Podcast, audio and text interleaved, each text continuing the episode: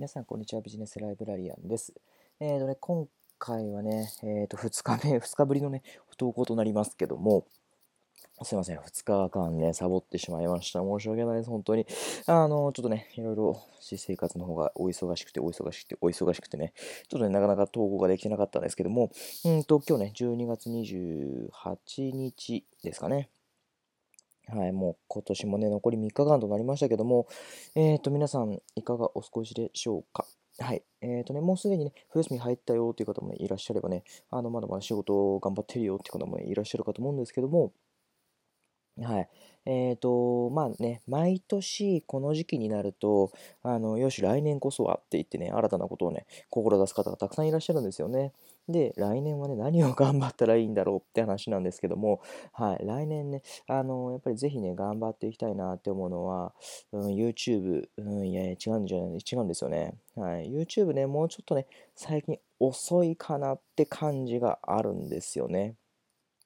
なかなかね、あの、広告収入がうまく発動しないよっていうところがあるようで、まあ、発動っていうか、広告収入自体はあるんですけど、単価がね、かなり安くなってきてしまっているよっていうところがあり、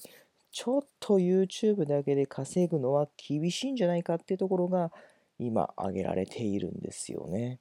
はい。もちろん、あのー、もうね、あの、めちゃめちゃ有名なね、YouTuber の方々は、それはね、もうたくさんね、稼いでいらっしゃるんですが、そうじゃなくって、今からね、新しく参入しようとしているところでは、正直ちょっと厳しいよっていうところなんですよね。ではじゃあ何を頑張ったらいいかって話なんですけども、私がね、まあ、紹介したいのは主にね、2つでございます。1つ目は、えっ、ー、と、今、ここでね、聞いてくださっている方もいらっしゃるかもしれませんけども、やっぱりラジオ投稿ですね、ラジオ投稿。はい。ラジオ投稿はね、やっぱり、あの、YouTube よりね、稼げるなんてね、あの、アメリカでは言われていますけども、やっぱりそうなんらしいですね。はい。やっぱりね、あの、これからはラジオがかなり来るらしいです。はい。というのも、やっぱり、ラジオは、あの、いろんなことをね、しながら聞けるんですよね。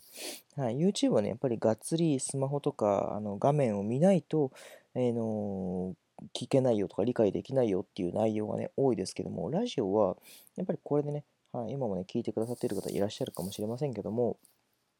何かをしながら聞くことができますので、あのー、別にね、ラジオだけで他のことをね、やりながらできますので、すごく便利なんですよね。で、また、あの、一回ね、あの、途切れたとしても、あの、その後、何ですか、あの、早送りの仕組みがほぼほぼ使われないので、はい。ラジオはやっぱり、動画とかはね、画面が見えちゃうので、早送りして、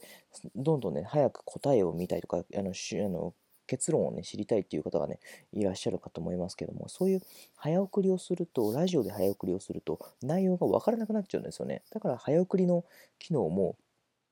なかなか使われにくいんですよ。だから自分の投稿を聞かれたら、もう最後までね、基本的にはね、聞かれるよっていうようなね、イメージで言うといいんですよね。いられるんですよね。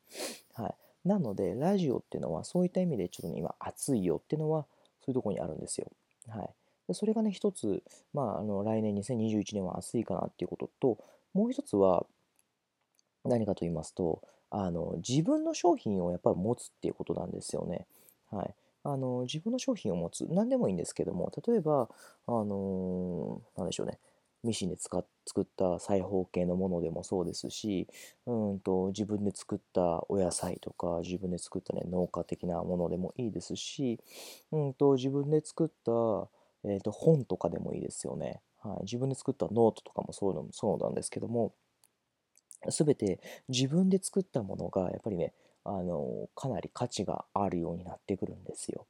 はい、あのやっぱり自分で作ったものを売り出すことによってあのかなり多くの利益を上げることができるんですよね。もちろん自分が作ったものなので。はい、なのでそういった意味であの自分を作自分で作ったものを販売することでそれを1回買ってくれたらその次はその人からまた継続的に得ることができるんですよね。もちろんそのあの作ったものがかなりねいいものが大前提ですけども、はい、あのこういったものがあるんですけども一回ダイレクトメールでね、はい、買われたお客様には、あの2回目以降、かなり、うんと何パーセントかな ?46% ぐらいの確率で2回目も継続的にね、買ってもらえる、2回目以降もね、継続的に買ってもらえるっていうようなね、はい、あの法則があるんですけども、はい、なので、あのそのぐらい高い割合で、あの1回買った人にはどんどんどんどん継続して買ってもらえるようになるんですよ。